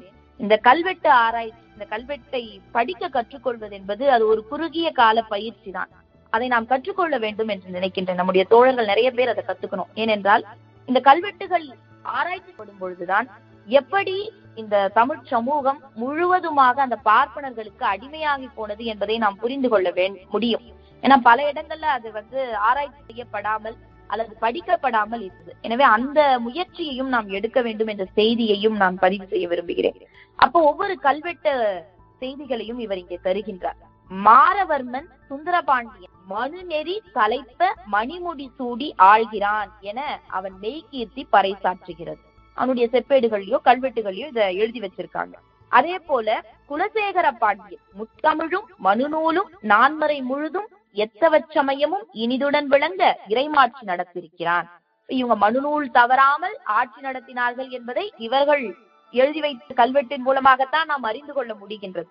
அப்ப அடுத்த கேள்வி கேட்கிறாரு இது வந்து பாண்டியர்களை பத்தி சொல்லிட்டோம் சோழர்கள் மட்டும் என்ன சும்மாவா? அவங்கள வந்து ஒப்பரிய மறைநூலும் உரை திறம்பா செப்பரிய வடகலையும் தென்கலையும் தலையெடுப்ப நீதி தரு குல நான்கும் நிலை நான்கும் நிலை நிற்ப ஆதியுகம் குடிபுகுத அரு சமயம் தழைத்தோங்க. மூன்றாம் ராசராசன் சோழன் ஆட்சி நடத்தி இருக்கிறான் அப்படின்னு அந்த செய்தியை கல்வெட்டுகளில் இருந்து நாம் அறிந்து கொள்ளலாம். அதே போல முதலாம் ராசாதிராசன் அவனை பத்தி சொல்லும் பொழுது விலங்கு மனுநெறி அஸ்வமேதம் செய்து பரிபாலனம் செய்திருக்கிறான். ராச மகேந்திர சோழ தருமநெறி நிற்ப மனுநெறி நடாத்திய மன்னனாக தன்னை மார்தட்டி அறிவித்துக் கொள்கிறான். முதலாம் குலோத்துங்கன் மனுவாறு பெருக மக்களை ஆள்வதாக மகிழ்ச்சியோடு அறிவிக்கிறான். அதே போன்று விக்ரம சோழன் மனுநீரை மனுநெறி வளர்த்து நாடாள்வதாக நாப்பரை அடிக்கிறான். இரண்டாம் குலோத்துங்கனோ மனுவாறு விளங்க செங்கோல் செலுத்துவதாக செம்மாந்து கூறுகின்றான். இரண்டாம் ராசராசன் மனுவானை இதனை நடாத்தி மக்களை புறந்ததாக பெருமை கொள்கிறான். இரண்டாம் ராசாதிராசன் அமைவில்லா மனுவொருக்க ஆதியம் பாடி நிலை நிற்க அகிலத்தை ஆண்டதாக அரைந்து கூறுகின்றான். மூன்றாம் குலோத்துங்கன் மனுவின் நெறி தழைத்தோங்க செயல் வாய்ந்த மனு நூலும் பெருக. கோலோச்சினான் என அவன் மெய்கீர்த்தி விளங்குகின்றது. மூன்றாம் ராசராசன் பொருவில் மனுநெறி வாழ பொன் மகுடம் கவித்தருளி புரோகித கூட்டத்திற்கு பொழுதளந்து சேவை செய்திருக்கிறான். இப்படி ஆயிரம் ஆயிரம் அரசாணை கல்வெட்டுக்களை நாடெங்கும் பார்க்கலாம் அப்படின்னு எழுதியிருக்கிறார். இவர் ரொம்ப குறைச்சலாதான் கொடுத்திருக்கிறார். இந்த குறைவான செய்திகளிலேயே இவ்வளவு சோழ பெயர்கள் வருது. இப்ப நாண்ட பரம்பரை அப்படின்றவங்க எல்லாம் ஏன் ராஜராஜ சோழனை வந்து தூக்கி பிடிக்கிறாங்க? இல்ல சோழ வம்சத்தை தூக்கி பிடிக்கிறாங்கன்னா இதுதான் காரணம். ஏனென்றால் அவர்கள் மனுநெறிப்படி ஆட்சி செய்தார்கள். அப்ப இன்றைய காலகட்டத்துல அதே மனுநெறிப்படி இருக்கணும் அப்படின்றதான் அவங்க மறைமுகமா உணர்த்துகிறார்கள் என்பதையும் நாம் புரிந்து கொள்ள வேண்டும். அதே போல இந்த பார்ப்பனர்கள் அக்ரகாரத்தில் வந்து தனித்து வாழ்வதை இந்த தமிழ் மன்னர்கள் தான் உறுதி செய்திருக்கிறார்கள். மானியங்களாக இறையிலி நிலங்கள் பாரத விருத்தி பட்ட விருத்தி வேத விருத்தி புராண விருத்தி தேவதாயம் இப்படி எத்தனையோ பெயர்களில் நாட்டில் உள்ள நல்ல நிலங்களை எல்லாம் இந்த பார்ப்பனர்களுக்கு தாய் வார்த்திருக்கிறார்கள். அப்பொழுதுதான் களப்பிரர்களுடைய ஆட்சி ஏற்படுகிறது. நாம வரலாற்றில் படிக்கும் பொழுது ஐயா சுபவி அவர்கள் மிக அழகாக சொல்வார். குப்தர் காலம் பொற்காலம்னு சொல்றாங்க. யாருக்கு? பார்ப்பனர் களப்பிரர் காலம் இருண்ட காலம்னு சொல்றாங்க. யாருக்குன்னா அதுவும் பார்ப்பனர். ஏனென்று சொன்னால் இந்த களப்பிரர்கள் காலத்தில் இந்த தமிழ் மன்னர்கள் எல்லா நிலங்களையும் மக்கள் கிட்ட இருந்து பிடுங்கி பார்ப்பனர்களுக்கு கொடுத்தாங்க பாருங்க. அந்த நிலங்களை எல்லாம் மீட்டெடுத்து உழவர்களுக்கு கொடுத்திருக்கின்றனர் களப்பிரர்கள். அப்ப மீண்டும் மனுநீதி வரும் பொழுது தமிழ் மன்னர்கள் என்ன பண்றாங்கன்னா அந்த நிலங்களை எல்லாம் பிடுங்கி மறுபடியும் பார்ப்பனர்களுக்கே கொடுத்து விடுகிறார்கள். இந்த செய்தியையும் இவர் பதிவு செய்கின்றார். இன்னொரு முக்கியமான செய்தி ஜாதி ஆச்சாரங்கள் ஒவ்வொரு ஜாதியும் வந்து எப்படி உடை உடுத்தணும் எப்படி சடங்கு செய்யணும் எப்படி நடந்து கொள்ள வேண்டும்லாம் இன்னைக்கு நிறைய பேசுறாங்க இல்லையா? இதையெல்லாம் இவங்க எப்படி சமூகத்துல நிலைநாட்டினார்கள் என்று சொன்னால் அரசாணை போட்டுதான் நிலைநாட்டி இருக்கிறாங்க. அதற்கு வந்து ஒரு கல்வெட்டு ஆதாரத்தை இவர் சொல்கின்றார். ஐந்து வகைப்பட்ட கம்மாளர்களை அவர்கள் பிரதிலோமர்களை காட்டிலும் உயர்ந்தவர்களான அனுலோமரை சேர்ந்தவர்கள் என்றும் எனவே அவர்கள் பூணூல் அணிந்து கொள்ளலாம் என்றும் ஆனால் உபநயன மந்திரம் ஓதும் உரிமை இல்லை என்றும் தீர்ப்பு வழங்கியதாக பல கல்வெட்டு செய்திகள் கூறுகின்றன. அதே போல மற்றொரு கல்வெட்டு செய்தி வந்து ஒரு குறிப்பிட்ட வகுப்பாருக்கு அவர்களுடைய உரிமைகள் என்ன அப்படின்னு பட்டியலிடுதான். என்ன உரிமைனா நன்மை தீமைகளுக்கு இரட்டை சங்கு ஊதி பேரிகை கொட்டி கொள்ளலாம் பாதரட்சை போட்டுக் கொள்ளலாம் வீடுகளுக்கு சுண்ணாம்பு பூசிக்கொள்ளலாம் ஒவ்வொரு ஜாதிக்குமே இவங்க ஒவ்வொரு ஜாதியையும் ஏற்படுத்தி ஒவ்வொருத்தர் என்ன செய்யலாம் அப்படின்றதுக்கு அரசாணையே வெளியிட்டு அதை செயல்படுத்தி இருக்கிறார்கள் என்பதைத்தான் இந்த கல்வெட்டுகளில் இருந்து புரிந்து கொள்ள முடிகிறது. அதே போல அந்த இடையர்களின் உரிமைகளை அந்த கல்வெட்டு வரையறுக்கிறது. என்ன உரிமைகள் என்று சொன்னால் நன்மைகளுக்கு சிவிகை ஏறலாம். தீமைக்கு மேல் வளைவுள்ள பாடை கட்டி அதன் மேல் பச்சைப்பட்டு புலியூர்பட்டி என்பவற்றை கட்டி கொள்ளலாம். பேரிகை கொட்டலாம். இவற்றை செம்பில் அவர்கள் வெட்டி கொள்ளலாம். எந்தெந்த வகுப்பார் கோவில் முறைகளை எவ்வப்படி செய்ய வேண்டும் என்பதற்கும் எங்கெங்கு நின்று கும்பிடலாம் என்பதற்கும் வரையறை உண்டு. அதை பின்பற்றி ஒரு தீர்ப்பே வந்திருக்கிறது. இன்றைக்கு கூட அனைத்து ஜாதியினரும் அர்ச்சகர் ஆகலாம்ன்றதுக்கு அவங்க அந்த ஆகம விதிப்படி அப்படின்ற அந்த தீர்ப்புகளை எல்லாம் சொல்றாங்க இல்லையா? அதே போல ஆயிரத்தி தொள்ளாயிரத்தி பதினான்காம் ஆண்டு சென்னை உயர்நீதிமன்றத்தில் வந்த ஒரு வழக்கில் அதோடைய வழக்கு எண்ணையும் அவர் பதிவு செய்யறாரு எஸ் ஏ பதினைந்து ஐம்பத்தி நாலின் கீழ் ஆயிரத்தி தொள்ளாயிரத்தி பன்னிரெண்டு. அதாவது S A fifteen fifty four slash nineteen twelve Tirunelveli மாவட்டம் பனங்குடியில் உள்ள ஸ்ரீராமலிங்க சாமி கோவிலில் இலைவாணியர் ஜாதியாரும் பார்ப்பனர்கள் வெள்ளாளர்கள் முதலியார்கள் முதலியோர்கள் கோவிலின் எந்தெந்த இடம் வரை செல்லலாம் என்ன கிரமத்தில் வணங்கலாம் என்பன பற்றி சாஸ்திர ஆதாரங்கள் ஈர்ப்பு வழங்கியுள்ளது அப்படின்னு அந்த செய்தியை அவர் பதிவு செய்கிறார். அப்படி சொல்லிட்டு அந்த கட்டுரையுடைய இறுதியில் அவர் எப்படி முடிக்கின்றார் என்று சொன்னால் சீன நாட்டுல கன்ஃபியூஷியஸ் சிந்தனைகளை பற்றி நாம நிறைய படிச்சிருப்போம். ஆனால் அவருடைய சிந்தனைகள் வந்து அந்த சீன மக்களினுடைய ஒற்றுமைக்கு தடையாக இருந்தது. இதை படிக்கும் பொழுதுதான் நான் அந்த செய்தியும் போய் படிக்கணும்னு எனக்கு தோன்றியது. ஏன்னா கன்ஃபியூஷியஸ் சிந்தனைகள் தாட்ஸ் ஆஃப் கன்ஃபியூஷியஸ் நிறைய கூகுள் முழுக்க இருக்கின்றது. ஆனால் அவருடைய அந்த சிந்தனைகள் தான் சீனர்களுடைய ஒற்றுமைக்கு தடையாக இருந்தது என்ற காரணத்திற்காக அந்த நாட்டு அரசும் தலைவர்களும் நாடு முழுவதும் கன்ஃபியூசிய சிந்தனைகளை எதிர்த்து அதை ஒழிக்கும் பிரச்சாரங்களையும் செயல்களையும் மேற்கொண்டார்கள். ஆனால் இங்கே அஹ், சமூகத்தை சிதைத்து சின்னாபின்னமாக்கி கொண்டிருக்கக்கூடிய இந்த புல்லறிவு கூட்டத்தினுடைய அந்த செயல்பாடுகளை நாம் எதிர்க்கின்றோமா என்றால் இல்லை என்று அவர் முடித்திருப்பார். இது இரண்டாவது கட்டுரை. மூணாவது கட்டுரையினுடைய செய்திகள் வந்து சனாதனமும் சமீபதானமும். ரொம்ப அருமையான ஒரு தலைப்பு. இதை வந்து ஐந்து ரெண்டு ஆயிரத்தி தொள்ளாயிரத்தி எண்பத்தி நான்காம் நாள் கோவை பூளைமேடு பகுத்தறிவாளர் கழக சார்பில் நிகழ்ந்த கலந்துரையாடலில் எடுக்கப்பட்ட குறிப்புகளிலிருந்து தொகுக்க பெற்ற கட்டுரை அப்படின்னு பதிவு செய்கிறார் சனாதனம்னா என்னன்னு ஓரளவுக்கு நமக்கு தெரியும். அது என்ன சமீபதானம் அப்படின்னு பார்த்தா புது பணக்காரங்க நவபார்ட்னர்கள்னு சொல்றோம் நியோ பிராமின்ஸ். அவர்கள் தான் சமீபதானம். நம்ம தந்தை பெரியார் ரொம்ப அழகா சொல்லுவார். பார்ப்பன பனியா கூட்டு. பார்ப்பனர்களை மட்டும் எதிர்த்தால் போதாது பனியாக்களையும் எதிர்க்க வேண்டும். ஏன்னா இயல்பாகவே அந்த பணம் சேருகின்ற பொழுது அந்த கூட்டு வந்து ஏற்பட்டு அவர்கள் சமூகத்திலே இந்த ஏற்றத்தாழ்வுகள் அப்படியே நிலைபெற வேண்டும் என்று அவர்கள் செயல்படுகிறார்கள். இதை புரிந்து கொள்ள வேண்டும் என்றால் இன்றைக்கு நடக்கக்கூடிய நிலவரத்தையே நாம் எடுத்துக்கொள்ளலாம் ஒரு காலகட்டத்துல மேலாடை போடக்கூடாது கண்ணில் பட்டாலே திட்டு. பார்க்க கூடாத ஜாதின்னு கொடுமைப்படுத்தி வைத்திருந்த நாடார்கள் அவர்களுடைய உழைப்பின் காரணமாக எப்படி இன்னைக்கு உயர்ந்திருக்கிறார்கள் செல்வந்தர்களாக இருக்கிறார்கள். ஆனா அவங்களுடைய கூட்டு எப்படி யாரோட ஏற்படுகிறது என்று சொன்னால் சனாதனவாதிகளோடு இன்று ஏற்பட்டிருக்கிறது. ஹெச் ராஜா வகையராக்கள் தான் பொன்னார் வகையராக்களை காலந்தோறும் அடிமைப்படுத்திக் கொண்டிருந்தார்கள். ஆனால் இவர்கள் இந்த சமூகத்திலே வளர்ந்தவுடன் பணம் சேர்ந்தவுடன் யாரோட போய் கூட்டு வைக்கிறாங்க? அதே சனாதனவாதிகளோடு யார் இவர்களை அடிமைப்படுத்தினார்களோ அவங்களோட கூட்டு வைக்கிறாங்க. அதை தான் இந்த கட்டுரை முழுக்க அவர் விரிவாக எடுத்து சொல்கின்றார். இன்னும் அஹ், அஹ், முக்கியமான ஒரு செய்தி இந்த சனாதனம் என்றால் என்ன அப்படின்றதுக்கு நிறைய நம்ம யோசிக்க வேண்டாம். அவருடைய ஒரு சில வரிகளை மட்டும் நான் படித்து காட்டுகிறேன். இந்தியாவில் நால்வர்ண முறை நீடிக்க வேண்டும். அவனவன் குலத்தொழிலை அவனவனே செய்து வர வேண்டும். ஒருவன் இறந்து வாழ்வதும் கூட அவன் பெற்ற நற்பேறுதான். முற்பிறவிகளில் ஒருவன் செய்திருக்கும் நல்வினை தீவினைகளை பொறுத்துத்தான் இப்பிறவியில் ஒருவனின் குலமும் தொழிலும் அமைந்துள்ளது. இது மாற்றப்படக்கூடியது எதுவும் இல்லை. இதுதான் சனாதனம். இந்த சனாதனத்தை காப்பாற்ற வேண்டும் என்றுதான் சங்கராச்சாரியும் ராஜகோபாலாச்சாரிகளும் வெளிப்படையாக பணியாற்றுகின்றார்கள் அப்படின்னு அவருடைய கட்டுரையில எழுதுறார் அப்போ ஒரு இடத்துல வந்து ரொம்ப அழகான ஒரு ஒப்புமை அவர் சொல்கின்றார். அதை வந்து திரும்ப திரும்ப நான் பல தடவை அந்த வரிகளை நான் படித்து பார்த்தேன். அவ்வளவு அழகான வந்து ஒரு ஒப்புமை அதாவது வரலாற்றிலிருந்து அவர் சொல்கின்றார். இந்துன்னு சொல்றோம் இல்லையா? இந்துன்றது யார் வச்ச பாரசீகத்திலே தான் அந்த மொழிக்கான அந்த அந்த இந்து என்பதற்கான பொருள் இருக்கின்றது. இந்து என்றால் திருடன் அப்படின்னு சொல்றாங்க. ஆனா ஏன் அந்த இந்து பேர் வந்தது? சிந்து நதிக்கு இந்த பக்கம் இருக்கக்கூடியவர்கள் இந்துக்கள் அந்த சிந்து அப்படின்றது அந்த பாரசீக மொழியில அவங்களுக்கு வராத காரணத்தினால் ஹிந்து அப்படின்னு அவங்க குறிப்பிட்டார்கள். யார் குறிப்பிட்டார்கள்? பாரசி பாரசீகர்கள் யார்? இஸ்லாமியர். ஆனா இன்னைக்கு அவனுங்க வச்ச பேரையே வச்சு அந்த இஸ்லாமியர்களையே இவர்கள் எதிர்க்கின்றார்கள் அப்படின்னு ஒரு அருமையான ஒரு ஒப்பீட்டை அவர் எழுதியிருந்தார். அது எது போல இருக்கிறதுன்னு மற்றொரு ஒப்பீட்டை வந்து அவர் சொல்றார்.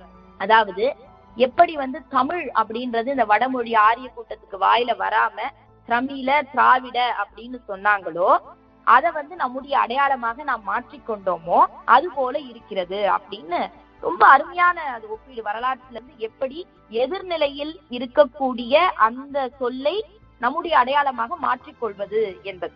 இந்த திராவிடம் அப்படின்னு சொல்லும்பொழுது இன்னைக்கு நிறைய பேரு ஏன் திராவிடம் சொல்லணும் அப்படின்னு திரும்ப திரும்ப கேள்வி கேட்கிறாங்க அப்ப இந்த செய்தியை நாம் எத்தனை தடவை எடுத்து சொன்னாலும் அவங்களுக்கு அந்த குழப்பவாதிகளுக்கு மண்டையில ஏறது கிடையாது. ஆனா மற்ற மக்களுக்கு பொதுவாக இருக்கக்கூடிய மக்களுக்கு நாம் திரும்ப திரும்ப சொல்ல வேண்டும் என்றே நினைக்கின்றேன். திராவிடம் அப்படின்ற அந்த பேரை தந்தை பெரியார் ஒரு இடத்துல ரொம்ப அழகா சொல்லுவாரு. பார்ப்பனர் பார்ப்பனர் அல்லாதோர். பார்ப்பனர் அல்லாதோர்னு சொல்லும் பொழுது அது ஒரு எதிர்மறை பொருளை தருகிறது.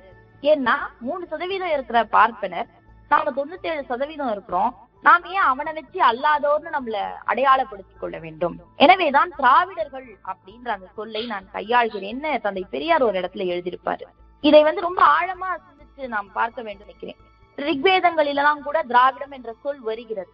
அதாவது நாம வந்து இன்னைக்கு அடிமை ஆயிருக்கோம் அதனால நாம வந்து திராவிடம் என்ற சொல் வரலாற்றில் எப்படியாக இருந்தது எப்படி பயன்பட்டது என்பதை நாம் மறந்திருக்கலாம். ஆனால் நம்ம அடிமைப்படுத்தினாம் பாருங்க. அவனுக்கு தெரியும் திராவிடம்னா இறுதி வரை அவர்களை எதிர்த்து நின்ற சொல் என்று அவர்களுக்கு தெரியும். அதனால்தான் பார்வனர்களுக்கு திராவிடர்கள் அப்படின்னு சொல்லும் பொழுது வரக்கூடிய அந்த கோபம். அதை உடைப்பதற்காக அவர்கள் இன்றைக்கு தமிழ் தேசியம் வீட்டு தேசியத்துல இருந்து மொழியை கண்டுபிடிக்கிறது அப்படின்னு நிறைய செய்திகளை அவர்கள் கிளப்பி விடுறாங்க. அதை பற்றி எல்லாம் நிறைய விளக்கங்களை இவர் தந்திருக்கின்றார். அதாவது தமிழ் தேசியத்தை பற்றி நம்ம இன்னைக்குதான் பேசுறோமா? வீட்டு மொழியிலிருந்து தான் தேசியத்தை அஹ், கண்டுபிடிக்க வேண்டுமா என்றால் இல்ல இது வந்து ஆயிரத்தி தொள்ளாயிரத்தி எண்பதுகளிலேயே அவர் பேசியிருக்கிறார். அது பின்னாடி வருது நான் அது வரும் பொழுது நான் சொல்கிறேன். அதே போல இந்த சனாதனம் என்னென்னலாம் வரலாற்றில் செய்திருக்கிறது? புத்த மதத்தை எப்படி ஊடுருவி அழைத்தது புத்தரையே அவர்கள் எப்படி உள்வாங்கி சிரித்தார்கள் அப்படின்ற செய்திகளை எல்லாம் அவர் எழுதி கொண்டே வந்து இந்த சனாதனம் நிலைபெற அடைவதற்கு யார் அடிப்படையாக இருக்கிறார்கள் என்று சொன்னால் இந்து மத தலைவர்கள். அதாவது சங்கராச்சாரி ஜீயர்கள் போன்றோர்கள் எல்லாம் இருக்கின்றார்கள். இந்த சனாதனமும் சமீபதானமும் அதாவது ஏற்கனவே அது போல இந்த புது பணக்காரர்கள் பார்ப்பன பனியா இவங்க வந்து என்ன செய்யறாங்க இந்த சமூகத்துலன்னா we are making the society Aryanise Aryanised ஆரியமயமாக்குவது. இதுதான் இவர்களுடைய ஏற்பாடு. அதாவது அந்த ஏற்றத்தாழ்வுகளை அப்படியே வைத்துக் கொள்வது. அதுதான் அவர்களுடைய அந்த நிலை. அதே போல தேசியம் என்று சொல்கின்ற பொழுது கூட தேசியம் என்பதே இந்தியாவை பொறுத்தவரை பிராமணர்களுக்கு உரிய தேசியமாக பார்ப்பனர்களுடைய நன்மைகளை கருதக்கூடிய தேசியமாகத்தான் இருக்கிறது என்று எழுதுகிறார்கள். இன்னும் ஒரு படி மேல போய் ஏற்கனவே நான் சொன்னது போல முதல் கட்டுரையில் சொன்னது போல இந்த புரட்சியாளர்கள் குறிப்பாக அந்த தொழிற்சா தொழிற்சாலையில இருக்கக்கூடிய அந்த தொழிற்சங்க முதலாளிகள் அவர் அவர்கள் எப்படி நவீன முதலாளிகளாக மாற்றப்படுகிறார்கள்? இப்ப அந்த இடத்துல அவர்கள் ஒரு நவீன முதலாளிகளாக மா- மாறுகின்ற பொழுது புரட்சிக்கு எதிரான மனநிலை அவர்கள் சென்று விடுகிறார்கள். இது கூட ஒரு சமீபதான கூட்டுதான் இந்த சமீபதானமும் சனாதானத்தோடு கூட்டு சேர்கின்றது என்று நிறைய செய்திகளை நாம் அவருடைய கட்டுரையிலே பார்க்க முடியும். அஹ் முக்கியமா இந்த சமீபதானம் செய்யக்கூடிய அந்த நிலையை பற்றி அவர் சொல்கின்ற பொழுது முற்காலத்தில் மன்னர்களும் ஜமீன்தார் போன்ற செல்வர்களும் சனாதன வளர்ச்சிக்கு உதவியதை விட ஒரு படி அதிகமாகவே சமீபதானர்கள் இப்பொழுது உதவி வருவதை நாம் கண்கூடாக பார்க்கின்றோம் என்று எழுதுகின்றார்கள். அதே போல மிக முக்கியமான ஒரு செய்தி இந்த புதிய பணமும் புரோகிதமும் ஒற்றுமை உணர்ச்சியை தோன்ற விடாமல் இந்த சமூகத்திலே அவர்கள் பார்த்துக் கொள்கிறார்கள் என்றெல்லாம் அவர் எழுதி கொண்டே வந்துவிட்டு இந்த மதமாற்றத்தை முக்கியமான செய்தி அவர் சொல்கின்றார். மதமாற்றம் அப்படின்னு இவர்கள் மதமாற்றத்திற்கு எதிராக இருக்கின்றார்களா அப்படின்னு சொன்னால் அவர்கள் மற்றொரு மதத்திற்கு மாறுவதை இந்த ஆர்எஸ்எஸ் வகையறார்கள் எதிர்ப்பதை விட அவர்கள் எதை எதிர்க்கிறார்கள் சொன்னால் மதமாற்றத்தின் மூலம் இந்த மக்கள் அடைந்துள்ள வாழ்நிலை மேம்பாட்டையே அவர்கள் எதிர்க்கின்றார்கள். ஏனென்றால் ஒடுக்கப்பட்ட மக்களுக்கு அஹ், அந்த இஸ்லாமிய மதமும் கிறிஸ்துவ மதமும் வழங்கக்கூடிய அந்த மேம்பாடு அதனை தான் இவர்கள் எதிர்க்கின்றார்கள். சனாதனத்தின் கீழ் அடிமைப்பட்டிருந்த அடிமைகள் வந்து விலகி போய் வேற மதத்தை ஏத்துக்கிறதா அப்படின்ற அந்த கோபம் தான் அவர்களுக்கு அந்த மதமாற்றத்திலே வருகிறது அப்படின்ற அந்த நுட்பமான செய்தியை அவர் மிக தெளிவாக எழுதுகின்றார். அதே போல இந்த சனாதனமும் சமீபதானமும் என்ன செய்யும் என்று சொன்னால் மொழி வாரியாக அதாவது தமிழ்நாட்டை பொறுத்தவரை அந்த மொழி உணர்வு இன உணர்வு என்பது மற்ற மாநிலங்களை ஒப்பிடு ஒப்பீட்டளவில் நாம் பார்க்கின்ற பொழுது கொஞ்சம் அதிகமாக இருக்கும். அதை உடைக்க வேண்டும் என்பதுதான் அவர்களுடைய முக்கியமான கொள்கை. அதுலதான் இன்னைக்கு பேசுற தமிழ் தேசியம்லாம் வீட்டு மொழியிலிருந்து தேசியம் அப்படின்ற ஒரு புது க கதையை அவர்கள் ஏற்படுத்துகிறார்கள். ஏனென்றால் அந்த மொழி அந்த ஒற்றுமையை உடைக்க வேண்டும். அது எப்படி உடைப்பீங்க? அந்த மாநிலத்திலே இருக்கக்கூடிய மக்களை இரண்டாக பிரித்தால் தான் அது அதை தான் இவர்கள் செய்கிறார்கள் என்பதை இந்த கட்டுரையை நாம் படிக்கின்ற பொழுது திரும்ப திரும்ப படிக்கின்ற பொழுது இன்றைக்கு நடக்கக்கூடிய நிறைய செயல்களோடு நம்மால் ஒப்பிட்டு பார்த்து கொள்ள முடியும். இப்படிப்பட்ட செய்திகளை சொல்லிக்கொண்டே வந்து ஒரு இடத்துல அவர் சொல்றாரு இந்த சமுதாய அமைப்பு. அஹ் அவர் பயன்படுத்துற சொற்கள்ல சொல்ல வேண்டும் என்றால் குமுகாய சிந்தனை. இந்த இந்திய துணைக்கண்டத்தில் இருக்கக்கூடிய மக்களுக்கு வந்து இந்த செல்ஃப் டிசிப்ளின் அப்படின்றது ரொம்ப குறைவு. அவர்களிடத்துல அந்த ஒழுங்குணர்வும் பொறுப்புணர்ச்சியும் ரொம்ப குறைவு. ஏன் குறைவு என்று சொன்னால் அவர்கள் சார்ந்திருக்கக்கூடிய மதமோ அல்லது இப்படிப்பட்ட இந்த மத தலைவர்களோ அதை வளர்க்க வேண்டும் என்று அவர்கள் எண்ணுவதில்லை. ஏன் அதை எண்ணுவதில்லை என்று சொன்னால் ஒரு துறையில சும்மா நம்ம சாலையில நடந்து போறோம் அங்க வந்து எச்சில் துப்ப கூடாது அப்படின்றது அது ஒரு சுய கட்டுப்பாடு தான். இத வந்து நாம ஒரு துறையில கொண்டு வந்து விட்டோம் என்று சொன்னால் எல்லா துறைகளிலும் அந்த மக்கள் அதை எதிர்பார்ப்பார்கள். அதனால அடிப்படையிலேயே அந்த சுய கட்டுப்பாடோ இல்ல ஒரு சுத்தமாக இருக்க வேண்டும் அந்த அதாவது நம்ம சுற்றி இருக்கக்கூடிய சுற்றத்தை சுத்தமாக வைத்துக் கொள்ள வேண்டும் அந்த பொறுப்புணர்ச்சி இந்த இந்திய மக்களுக்கு வரா வராமல் இருக்க காரணம் என்ன சொன்னால் இங்க இருக்கக்கூடிய இந்த சமுதாய அமைப்பு இந்த சனாதனம் சமீபதானம் இவர்களுடைய முயற்சி தான் அப்படின்றது மற்றொரு கோணத்திலிருந்து பார்க்க வேண்டிய ஒரு செய்தியாக நான் கருதுகின்றேன். அதே போல நான்காவது கட்டுரை மெய்ப்பரின் மெய்ப்பர். அது என்ன மெய்ப்பரின் மெய்ப்பர்? ஏதோ கிறித்துவ மதத்துல சொல்லக்கூடிய வாசகம் போல் இருக்கின்றது அப்படின்னு நம்ம நினைக்கலாம். ரொம்ப தெளிவா செய்தியை இந்த கட்டுரையிலே அவர் நிறைய செய்தியை சொல்லிக் கொண்டே வருகின்றார். இந்த கட்டுரையில் தான் அவர் சொல்லக்கூடிய ஒரு செய்தி என்னவென்று சொன்னால் நாம் வந்து எப்படி வந்து இயங்கணும் நம்முடைய நோக்கம் எப்படியாக இருக்க வேண்டும் ஒரு வட்டம் அதாவது தமிழ்நாட்டில் எத்தனை வட்டங்கள் இருக்கிறதோ அந்த வட்டத்துல ஒவ்வொரு வட்டத்துக்கும் ஒரு நூறு பேர்களை ஏனும் நாம் உருவாக்க வேண்டும். அவங்க வந்து திராவிட இயக்கங்கள் பகுத்தறிவு பொது உடைமை இயக்கங்கள் அம்பேத்கர் இயக்கங்கள் போன்றவற்றை சேர்ந்த இளைஞர்களை சேர்ந்தவர்களாக இருக்கலாம். அவர்களை எல்லாம் சேர்த்து ஒரு சிந்தனை வட்டத்தை நாம் உருவாக்க வேண்டும். அதுதான் நம்முடைய முக்கியமான நோக்கமாக இருக்க வேண்டும் அப்படின்னு இந்த கட்டுரையோட தொடக்கத்துல அவர் எழுதுறாரு. அதே போல தமிழினம் என்றால் என்ன அப்படின்னு சொல்லும் பொழுதுதான் நான் ஏற்கனவே சொன்னது போல வீட்டு மொழியிலிருந்து தேசியத்தை நாம் கூற முடியுமா அப்படின்றதுக்கு ஒரு அருமையான விளக்கம். வீட்டு மொழியை வைத்து ஓர் இனத்தை அடையாளப்படுத்த முடியாது. வீதி மொழியை வைத்துதான் அது எந்த மொழி தேசிய இனம் என்பதை இன்று அடையாளப்படுத்த ஒரு குறிப்பிட்ட வட்டார எல்லைக்குள் உள்ள மக்கள் வீதிக்கு வந்த பின் தங்கள் கருத்துக்களை பரிமாறிக்கொள்ள எந்த மொழியை பயன்படுத்துகிறார்களோ அந்த மொழியை அடிப்படையாக கொண்டுதான் இன்றைய தேசிய இனங்கள் உருவாகியுள்ளன. இந்த அடிப்படையில் தான் தமிழ் இனத்தையும் நாம் அடையாளப்படுத்துகிறோம் என்று அவர் எழுதுகிறார். அப்ப இந்த சிந்தனையை தான் நாம் மக்களிடம் கொண்டு செல்ல வேண்டும் என்று நினைக்கிறேன். பொது தளத்துக்கு வரும்பொழுது நீங்க எந்த மொழியை பயன்படுத்தி பயன்படுத்துகின்றோமோ அதை வைத்துதான் நாம் தேசியத்தை கட்டமைக்க முடியும். வீட்டு மொழியிலிருந்து கட்டமைக்க முடியாது. ஆனால் கெட்ட வாய்ப்பாக அந்த தமிழ்நாட்டில் இருக்கக்கூடிய ஒற்றுமையை குலைப்பதற்காக சில சக்திகள் இன்று இயங்குகின்றார்கள்.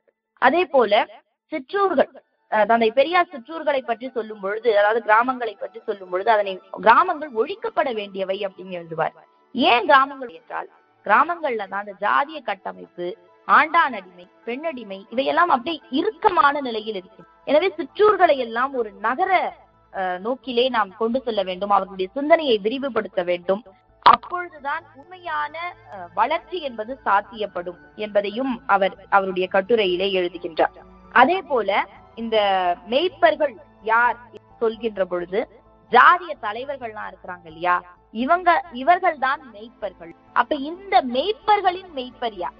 ஜாதிய தலைவர்கள் மெய்ப்பர்கள். அப்ப இவர்களை எல்லாம் மெய்ப்பது யார் என்று சொன்னால் பீடாதிபதி. அப்ப பீடாதிபதிகள்னா யார்? மடாதிபதிகளா? அப்படின்னு கேள்வி வரும் பொழுது மடாதிபதிகள் வேறு பீடாதிபதிகள் வேறு அப்படின்னு எழுதுறாரு. மடாதிபதிகள் மடங்களுக்கு எல்லாம் ஆஹ், அந்த இந்து மத தத்துவங்களை ஆஹ், அந்த தலைவர்கள் இருக்கின்றார்கள். ஆனால் பீடாதிபதிகள் என்பவர்கள் இந்து மத தத்துவங்களை விளக்கி சொல்லக்கூடியவர்கள். அவர்கள் இருவகை ஒன்று ஜீயர்கள் மற்றொன்று இந்த சைவ மதத்தை சார்ந்த சங்கராச்சாரி போன்றோர் காஞ்சி சங்கரன் விஜயேந்திரன் இவர்களை எல்லாம் நாம் சேர்த்துக் கொள்ளலாம். அப்படி இருக்கக்கூடிய அந்த நிலையெல்லாம் எடுத்துக்காட்டி இவர்கள்தான் மெய்ப்பரின் மெய்ப்பர். அதே போல அஹ், மற்றொரு முக்கியமான செய்தியையும் அவர் குறிப்பிடுகின்றார். இந்த சங்கராச்சாரி கூட்டம் தான் மெய்ப்பர்களின் மெய்ப்பர்கள். அதாவது பணக்காரனையே ஆளுகிறவர்கள் பணக்காரனின் மூளையாக அமர்ந்திருப்பவர்கள். குறைந்தது அவர்களின் பங்காளிகள் அப்படின்ற செய்தியை அவருடைய கட்டுரையில் பதிவு செய்கிறார்.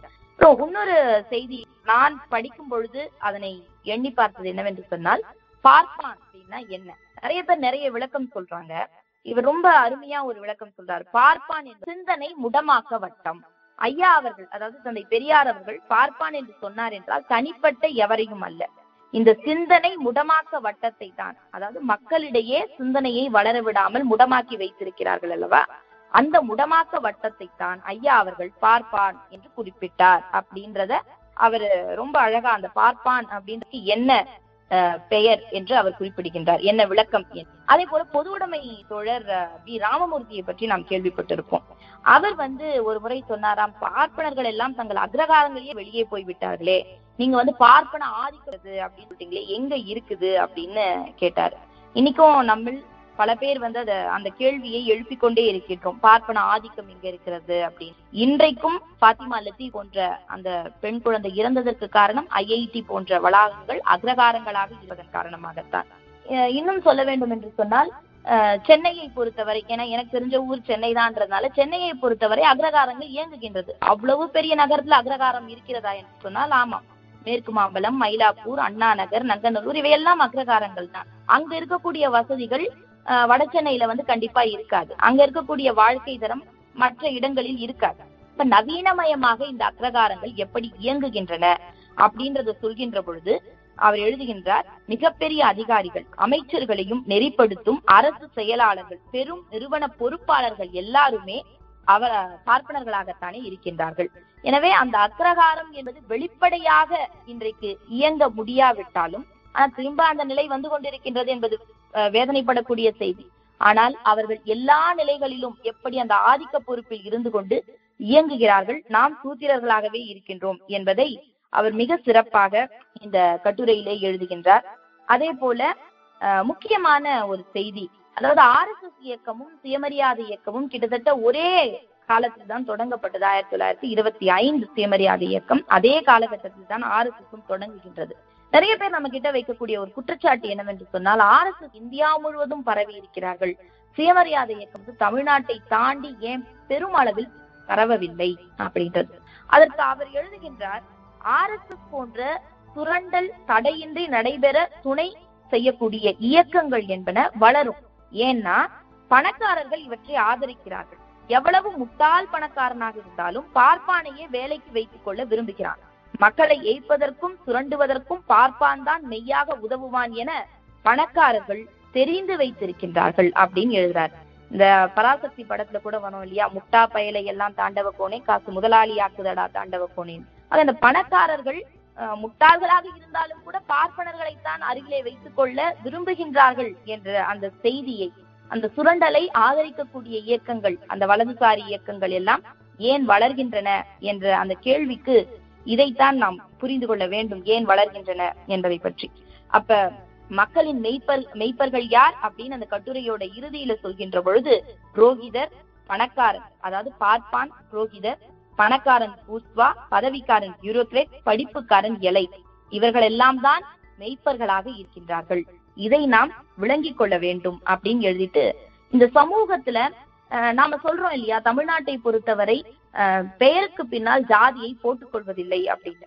அது உண்மை. ஆனால் இன்றைக்கு மீண்டும் நிறைய பேர் வந்து முகநூல்ல இயங்குகின்றவர்கள் என் அஹ், சான்றிதழ்ல கூட ஜாதி பெயரை போட்டு இயங்கக்கூடிய நிலை வந்திருக்கின்றது. ஆனால் ஒரு நுட்பமான செய்தியை இவர் சொல்கின்றார். ஜாதி பெயரை நம்ம வெளிப்படையா போடலனா கூட அந்த பெயர்களுடைய தன்மையை வைத்து இவர் என்ன ஜாதின்னு சொல்லக்கூடிய நிலையில தான் நம்முடைய பெயர்கள் இருக்கின்றது.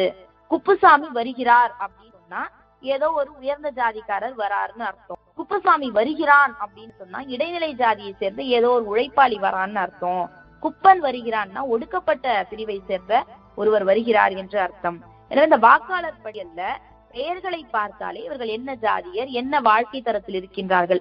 அப்ப இந்த பெயர்கள் வைப்பதில் கூட வெளிப்படையாக நாம் ஜாதி பெயரை போட்டுக் கொள்ளவில்லை என்று சொன்னாலும் கூட இந்தந்த ஜாதிக்காரர்கள் என்னென்ன பெயர் தான் வைப்பாங்கன்ற அந்த நிலை இருக்கின்றது அப்படின்றத இவர் சுட்டி காட்டுகின்றார் எனவே இந்த கட்டுரைக்கு அடுத்து இறுதியாக வரக்கூடிய கட்டுரை சட்டமும் சமூகமும். இது ரொம்ப சிறிய கட்டுரை தான் ஆயிரத்தி தொள்ளாயிரத்தி எண்பது எண்பத்தி ஒன்று அதாவது முப்பத்தொன்று பனரு பனிரெண்டு ஆயிரத்தி தொள்ளாயிரத்தி எண்பது ஒன்று ஒன்று ஆயிரத்தி தொள்ளாயிரத்தி எண்பத்தி ஒன்னு ஆகிய நாட்களில் சென்னை பெரியார் திடலில் நடந்த பகுத்தறிவாளர் கழக மாநாட்டு ஆய்வாளர் அரங்கத்தில் அவர் படித்த அந்த உரையைத்தான் கட்டுரையாக இவர் எழுதியிருக்கின்றார்.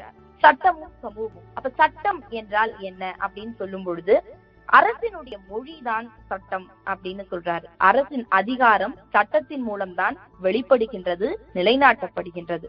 அரசின் ஆணையாக மக்களை ஒழுங்குபடுத்துகிறது மீறுவோரை தண்டிக்கிறது. காவல்துறை வழக்கு மன்றம் சிறை ஆகியவற்றின் மூலம் நிறைவேற்றப்படுகிறது. ஆனால் இந்த சட்டம் உண்மையிலேயே எல்லா மக்களும் பொதுவாக இருக்கிறதா? குறிப்பாக இந்தியா போன்ற துணை கண்டத்தில் அப்படி இருக்கின்றதா என்று சொன்னால் இல்லை. நாம ஏற்கனவே பார்த்த மாதிரி மக்களை யார் மேய்க்கின்றார்கள்? பார்ப்பனர்கள் பணக்காரர்கள் பதவிக்காரர்கள் படிப்புக்காரர்கள். அதாவது எலைட் பியூரோக்ராட் புரோகிதர்கள் அதே போல பதவிக்காரன். இவர்கள் எல்லாம் தான் மேய்க்கிறார்கள் என்று சொல்லும் பொழுது இந்த சட்டம் கூட ஏட்டளவில் இருக்கின்றது என்றாலும் கூட நடைமுறையிலே அது சரியாக மக்களுடைய ஏற்றத்தாழ்வுகளை ஒழிப்பதற்காக பயன்படுத்தப்படவில்லை. சட்டம் சட்டப்பிரிவுகள் இருபத்தி ஐந்து முன்னூத்தி எழுபத்தி இரண்டு ஆகிய பிரிவுகள் ஜாதியை காப்பாற்றக்கூடிய அந்த நிலையை நாம் பார்க்கின்றோம். அதனால்தான் ஆயிரத்தி தொள்ளாயிரத்தி ஐம்பத்தி ஏழிலே தந்தை பெரியார் நவம்பர் இருபத்தி ஆறு அந்த சட்டத்தை எரிக்கின்றார். அதே போல முக்கியமாக சிப்பாய் கழகத்தை பற்றி நாம் படித்திருப்போம். வரலாற்றில் ஆயிரத்தி எட்நூத்தி ஐம்பத்தி ஏழு அந்த சிப்பாய் கழகத்தை பற்றி சொல்லும் பொழுது நிறைய பேர் ஏற்கனவே நம்முடைய தலைவர்கள் சொல்லி இருக்கின்றார்கள் அது சுதந்திர போராட்டத்திற்காக ஏற்பட்ட ஒரு கழகம் கிடையாது. நான் உங்கள் மத நடவடிக்கைகளில் தலையிட மாட்டேன் என்ற உறுதிமொழியை விக்டோரியா மகாராணியிலிருந்து வாங்கியதுதான் அந்த சிப்பாய் கழகம் என்பதை நாம் புரிந்து கொள்ள வேண்டும் என்பதை அவர் அவருடைய கட்டுரையிலே எழுதுகின்றார். ஒரு முக்கியமான செய்தியை அவர் சொல்கிறார். தந்தை பெரியார் அவர்கள் சட்டம் என்றால் அவர் எப்படி பார்த்தார் என்று சொல்லும் பொழுது சட்ட மறுப்பு என்பது மனிதனுடைய இயற்கை குணங்களில் ஒன்றாகும் அப்படின்னு தந்தை பெரியார் எழுதுகிறார். ஐயா அவர்கள் எதையுமே அந்த நுணுக்கமான பார்வையோடு பார்க்கக்கூடியவர் என்பதை நாம் அறிவோம். ஐயா சொல்றாரு மனிதன் ஒவ்வொருவனும் வாழ்க்கையில் எத்தனையோ சட்டங்களை மீற வேண்டியவனாக இருக்கிறான். பொதுவாக ஒருவே ஒருவனை ஒருவன் அடித்தால் வைதால் திருப்பி அடிப்பதும் வைவதும் பெரும்பான்மையான மனித இயல்பாய் இருப்பதை நாம் காண்கிறோம். ஆனால் ஏழை எளிய மக்களை பொறுத்ததாகும். இது வந்து ஏழை எளிய மக்களுக்கு இது பொறுப்- பொறுத்ததாகும். அதே சமயம் மேட்டுக்குடி மக்கள் தங்கள் நன்மையை காத்துக்கொள்ள சட்டத்திற்கு புறம்பான நடவடிக்கைகளில் ஈடுபடும் பொழுது அதனை காலித்தனம் என்று தந்தை பெரியார் மிக கடுமையாக கண்டிக்கிறார் அப்படின்ற அந்த செய்தியை எழுதி விட்டு தந்தை பெரியார் என்ன சொல்கிறார் என்று சொன்னால் சட்டத்தை பொறுத்தவரை மானத்தை காப்பாற்ற சட்டத்திற்கு அச்சப்படாதீர்கள் என்று ஐயா கூறுகிறார். இதைதான் நாம் எல்லா விதமான போராட்டங்கள் பெரியார் முன்னெடுத்த அனைத்து விதமான போராட்டங்களிலும் நாம் பார்க்கின்றோம். சட்டத்திற்கு அவர் அஞ்சியது கிடையாது. அந்த போராட்டத்தை அறவழியிலே நின்று அவர் எப்படி முன்னெடுத்தார் என்பதை எல்லாம் நாம் வரலாற்றிலே பார்க்கின்றோம். எனவே இந்த நூலை பொறுத்தவரை ரொம்ப குறைவான பக்கங்கள் தான் அறுபத்தி ஏழு பக்கங்கள் தான். ஆனால் நான் உரையின் தொடக்கத்தில் கூறியது போல் நீங்கள் ஒரு நிறைய ஆய்வுகளை இந்த செய்திகளை வைத்து நாம் நடத்தலாம் எழுதலாம். அந்த அளவிற்கான தகவல்கள் இந்த நூலிலே இருக்கின்றது. இந்த வாய்ப்பை வழங்கிய பெரியார் அம்பேத்கர் படிப்பு வட்டத்துக்கு நன்றி. நன்றி தோழர் கண்மொழி அவர்கள். மிகச் சிறப்பாக நமக்கு இந்த நூலை பற்றி எடுத்து சொன்னாங்க. இந்த காலத்தோட நம்ம எப்படி அந்த நூல் ஒத்து போகுதுங்கிறதையும் எடுத்து சரியா விளக்குனாங்க. நன்றி. தோழர்களுக்கு ஏதாவது கேள்வி இருந்தா கேட்க ஆஹ் பிரதீப் கலிபோர்னியால இருந்து பேசுறேன். எனக்கு கேள்விகள் எதுவும் இல்லை தோழர். ஆனா மிக சிறப்பா இருந்துச்சு. ஒவ்வொன்றும் இது. அவர் வந்து நைன்டீன் எயிட்டி முன்னாடி எழுதினாருன்னு சொல்லியிருந்தீங்க. பட் ஆனா இப்ப இருக்கிற கரண்ட் பாலிடிக்ஸ்க்குமே அது வந்து ரொம்ப மேட்ச் ஆகுது. எல்லாரும் கண்டிப்பா படிக்க வேண்டிய புக்கு இது அப்படின்னு நினைக்கிறேன். இது பெரியார். அம்பேத்கர் படிப்பு வட்டத்துடைய புக் ஸ்டால்லயே இந்த புக் கிடைக்குது ஆமாம் தோழர். நன்றி தோழர். வேற யாருக்காவது கேள்வி இருக்கா? நன்றி தோழர். ரவிக்குமார் சிகாகோல இருந்து அறுபத்தி ஏழு பக்கம் சொன்னீங்க. ஒவ்வொரு பக்கமும் நிறைய இன்ஃபர்மேஷன் இருக்கும் போல இருக்கு. ஆமா நான் உங்களுக்கு சொன்னது வந்து ரொம்ப குறைவு எல்லாத்தையும் சொல்ல முடியல. அதுவே நேரம் கடந்துருச்சு. அவர் வந்து ஒரு அவர் ஆய்வு பண்ணி எழுதியிருக்கிறாரு. நம்ம வந்து மறுபடியும் அதன் அடிப்படையில நிறைய செய்திகளை தேடி போகணும்னு நினைக்கிறேன். அதுவும் அந்த குறிப்பா அந்த கல்வெட்டு செப்பேடுகள்லாம் சும்மா அங்கங்க குறிப்பிட்டிருக்கிறாரு அவரு. அதுவே அவ்வளவு நமக்கு. வேற யாருக்காவது கேள்வி இருக்கா? நிகழ்ச்சி முடிச்சுக்கலாமா? சரி நம்ம முடிச்சுக்கலாம் தோழர். ஒரு கேள்வி இது ரமேஷ் பேசுறேன் இங்க மேரிலாண்ட்ல இருந்து ஆ வணக்கம் தோழர். சொல்லுங்க. வணக்கம். ரொம்ப அருமையான தகவல். என்னோட கேள்வி வந்து மன்னர்கள் வந்து எப்படி வந்து பார்ப்பனர்களுக்கு அடிமையானார்கள்? எதை வச்சு அவங்க பயமுறுத்தி இல்ல மக்களை காக்க வேண்டிய மன்னர்கள் பார்ப்பனர்களுக்கு எப்படி அடிமையானாங்க? அப்படின்ற ஒரு செய்தி கொஞ்சம் எதாவது விளக்க முடியுமா? மன்னர்கள் கிட்ட வந்து பார்ப்பனர் புரோகித கூட்டம் நீ உங்களுடைய தலைமுறையே அடுத்தடுத்து மன்னரா வரணும் அப்படின்ற அந்த ஆசைய தூண்டி விடுறாங்க இல்லையா?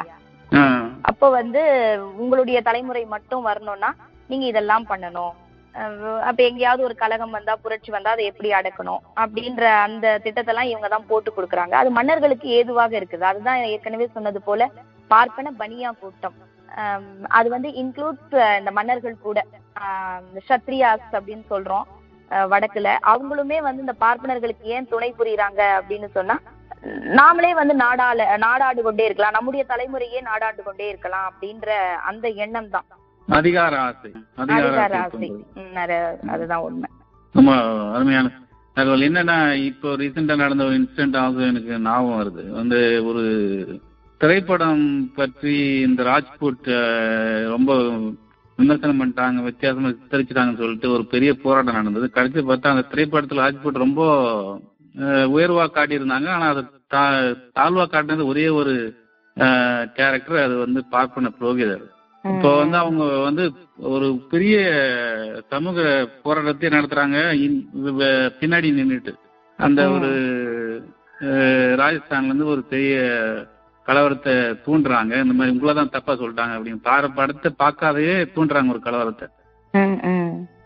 அது இந்த காலகட்டத்தில் நடக்குது அது. ரொம்ப அது எந்த எல்லா காலகட்டத்தும் ஒத்து வரும் போல அந்த கருத்து.